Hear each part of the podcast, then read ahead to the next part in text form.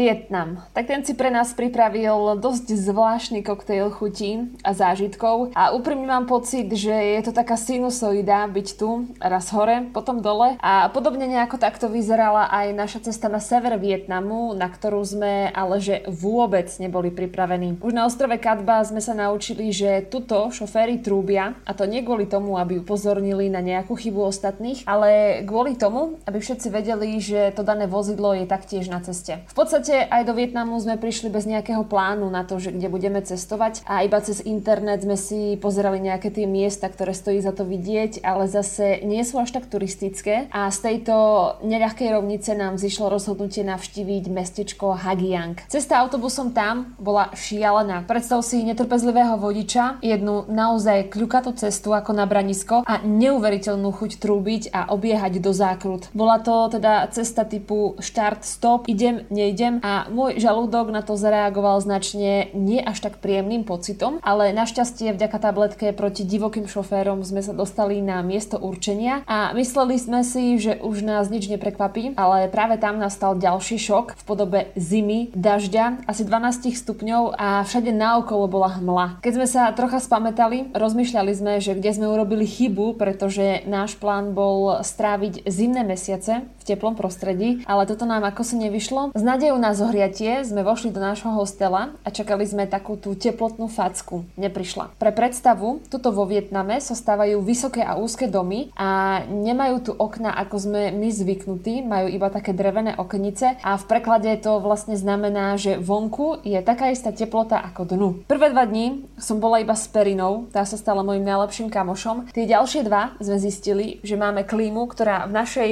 izbe dokáže aj vykurovať. A vďaka tomu som ja mala predčasné Vianoce. Ale poďme späť k tým cestovateľským zážitkom. Ha Giang je dobre navštíviť aj kvôli tomu, že je to akási vstupná brána na cestu šťastia. Je to okruh severom krajiny. Je to jedna cesta, určite obrovské nadmorské prevýšenie a predstav si kaskadovité rýžové polia, vysoké hory, proste všetko to, prečo je Vietnam známy a čo sa ti vynorí v hlave, keď počuješ názov tejto krajiny. My, keďže sa považujeme za nejakých tých svetobežníkov, tak sme si povedali, že to dáme aj napriek nie príliš vhodnému počasiu a tu sa dostávame k časti, že čo najdivnejšie sme vo Vietname robili, tak my sme si nakúpili oteplené nohavice, mikiny a dokonca aj rukavice. Napriek tomu to ale bol zážitok a fakt to stálo za to vidieť. Na motorke sme strávili tri dni, prešli sme asi tristopäťdesiat kilometrov a rozrážali sme telom studený vzduch a užívali sme si prostredie, ktoré pripomínalo skôr Škótsku Vysočinu, a to kvôli hmle a zeleni. Zažili sme dokonca aj život domácich, kde pracuje tvrdo naozaj každý a vôbec nezáleží, že či máš päť alebo deväťdesiatpäť rokov, jednoducho musíš makať. Bežne sme tu stretávali babky alebo e, malé päťročné dievčatá alebo chlapcov, ktorí v podstate mali na chrbte naložené stohy buď tráv alebo dreva a v podstate museli s nimi prechádzať obrovské vzdialenosti. Ďalšou zaujímavosťou bolo to, že sme bývali v hosteli, kde sme použili fén ako ohrievač, pretože v našej spálni sme mali asi desať stupňov a v čase sme sa vrátili, keď sme išli navštíviť aj miestny trh, kde v podstate predávali všetko a ešte o niečo viac.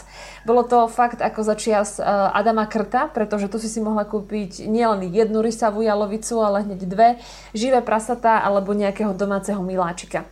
Vtipné bolo aj to, že ja som si Ha Giang tak nejak vybrala aj kvôli tomu, že som čítala, že v decembri tu majú nádherné záhony ružových kvetov a domáci nám dokonca povedali, že z týchto kvetov robia aj koláč. A tak som mala o dôvod viac sem prísť. Poviem pravdu, že ma zlákala taká jedna fotka. Bola tam baba v ružových šatách, úplne super kontrast s tými kvetmi a ja som si povedala, keď som to videla, že presne niečo podobné chcem. Po dvoch dňoch, čo sme chodili vlastne po týchto severných cestách, sme konečne našli takýto záhon týchto kvetov, ale boli sme takí uzimení, že ani jeden z nás by sa kvôli fotke nevyzliekol a do šiat už vôbec nie. No ale pri paradoxoch ešte chvíľu ostanem, pretože nakoniec sme zistili, že tieto ružové záhony kvetov nie sú až tak nejak špeciálne, pretože je to len vykvitnutá pohánka. Ja som sa chvíľu cítila, ako keby som cestovala strašne ďalekú cestu za repkou olejnou, ale nakoniec sme si fotku urobili Skúsili sme koláč a pohánku si vážime o niečo viac.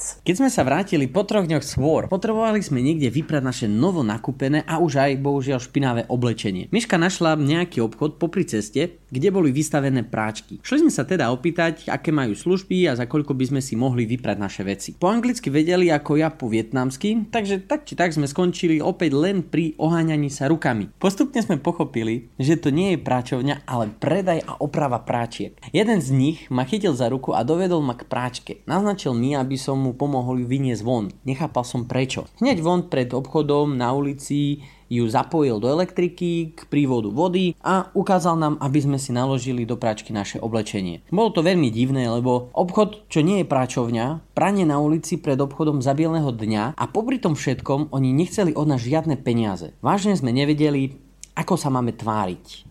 Vtipná vec nastala, keď jeden z nich niečo hovoril a usmial sa. Ja som mu na to prikývol, usmial som sa tiež, no a vtedy sa všetci začali smiať. Našťastie prišla predavačka z vedľajšieho obchodu a preložila mi ich návrh. On mi totiž povedal, že ja môžem ísť, ale nech Miška ostane tam s nimi. Jasné, že to bol žart, no aj tak som skoro predal Mišku za vypraté oblečenie. Najväčšia sranda nastala, keď sme na letisku ráno o štvrtej tieto veci vyhodili, lebo sme presiahli dovolenú váhu rúbsaka, no a museli sme sa niečoho zbaviť.